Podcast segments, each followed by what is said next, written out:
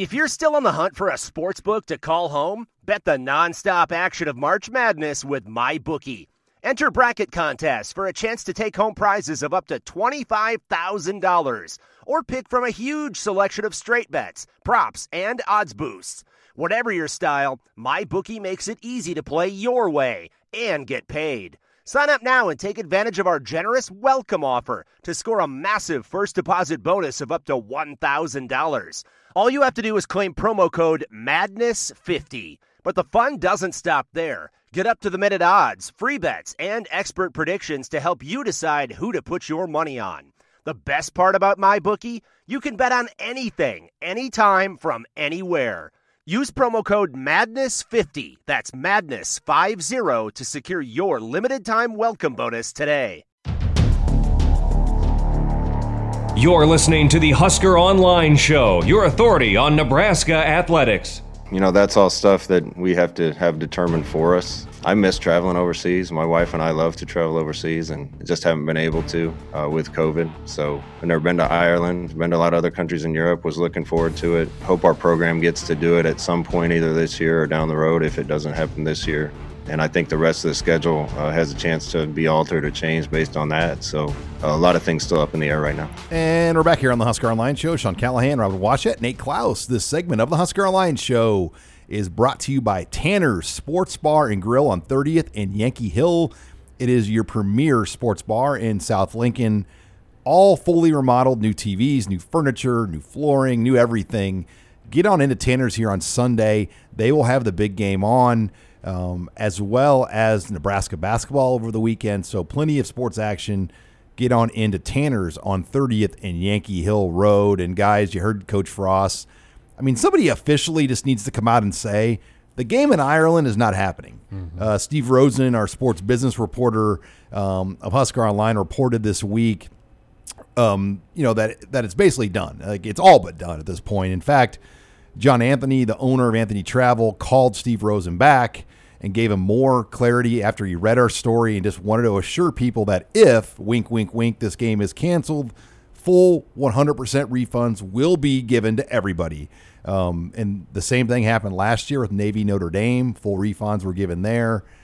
But that game, they need to make that announcement. And I'm sure there's some other Big Ten things involved with other schedule pieces that need to be decided. Um, but at least pull the plug on Ireland because I think there's a lot of people that would kind of like to know they have, you know, can't like we, Robin and I, I'll, I'll say Robin and I, we cancel our trip at this point. I had some rooms and flights on on vouchers I was using to book, and I, I cancel all my stuff this week because I, I, I just I know it's not happening, and and they they need to hopefully make that announcement. Yeah, and I'm sure it's just logistics at this point. You know, trying to clean up any loose ends with uh, you know the packages that were sold and all that stuff, and uh, maybe trying to get a future game, uh, you know, maybe in 23. Yeah, something like that, booked, locked in, so they can do a dual announcement or something like that. Uh, and then also the fact that it is a conference game. You know, maybe they have to shuffle some things around. I don't know why they would, but maybe that's part of it. But uh, it's disappointing in a lot of ways. I know myself and pretty much anybody uh, was really looking forward to that game. I mean, that would have been such an awesome trip, like in so many different ways. And the fact that you know you get a chance to start conference play one and zero oh, uh, in a very winnable game and essentially a home game because you know Illinois and another were, an extra bye week. Yeah, Illinois fans were going to travel for that, so that stadium would have been packed with Nebraska fans, and they probably would have won that game. And then all of a sudden, uh, it kind of starts 21 out with a bang, which, uh, as we've seen, momentum can be a huge thing, and when you're on the right side of it, it can it can uh, catapult your entire season. Yeah, it is. It's unfortunate that it's probably not going to happen, but at least they came out and said that you know everyone's going to be getting refunds because I'm sure I'm sure there's a lot of people that were feeling kind of sick over this deal, not knowing exactly what's going on in the first place, and then knowing or not knowing, you know, if it was canceled, you know, how much are we getting back on the money that we already put down? So um, sounds like at least they're they're doing the right thing, and I'm sure you're right, Robin. It's it's probably some sort of back end, you know, they're trying to maybe have something good to announce along yeah, with exactly. the the bad uh, to to make it a little bit more interesting. And it will be interesting on week zero. Can they continue to play week zero um, if the game is not in Ireland? Would the game have to be played in, let's just say, Chicago or somewhere neutral that Illinois chooses? in order to keep it at week zero, or would they just move it to Labor Day weekend and make that the week one game as a traditional season opener? So there's a lot of things that would have to be unpacked. And I do think the Big Ten's going to have to address a few other things. Will Nebraska travel to Purdue for a third year in a row? Will Wisconsin sk- travel to Lincoln for a third year in a row? Because mm-hmm. it, it, didn't happen this year, we know as we know for COVID, but they'll come back again to Lincoln. And then will the Iowa Black Friday game or will the Minnesota game be taken off Black Friday so Iowa can go back to Black Friday for the uh, one Shawn Eichorst um, mm-hmm. year of this schedule? So I think there's a lot of other things the Big Ten has to look at for scheduling in general. Yeah, I think the schedule that you're looking at for Nebraska next season is going to be a shell of what it ends up being, uh, with all the movement starting with the Illinois game. I do know that Frost has said on record several times he likes the idea a lot of playing week zero. For one, every it, coach it does. shortens fall camp, and you get that extra week basically to uh, you know kind of have some tangible game film that you can build upon going into the your season. So I mean, there's a lot of advantages that if they can continue to do it, I'm sure they're going to be all for it.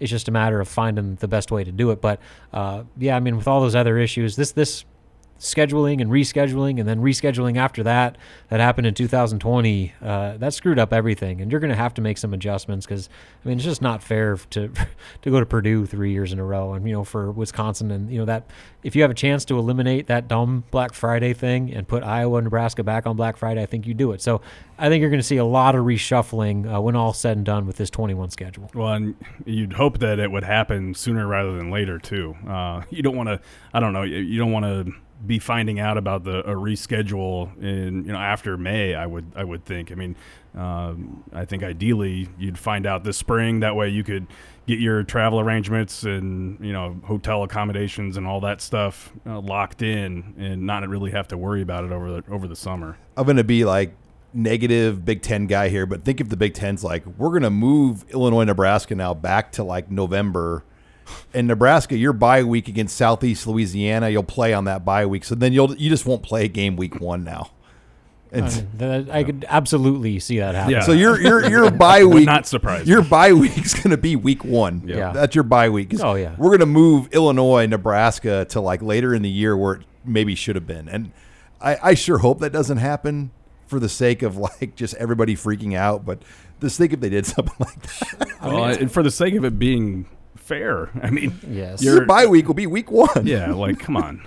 Well, we've seen, like I said, there's precedent for things like that to happen. But if nothing else, during this past year, at least we learned that like scheduling games like 20 years in advance, you don't really need to do that anymore. You can schedule a game a week in advance if you need to. Yeah. So I think that it, if changes need to be made, I don't know if there's a, a steadfast deadline that you have to uh, abide by based on what we learned this past year.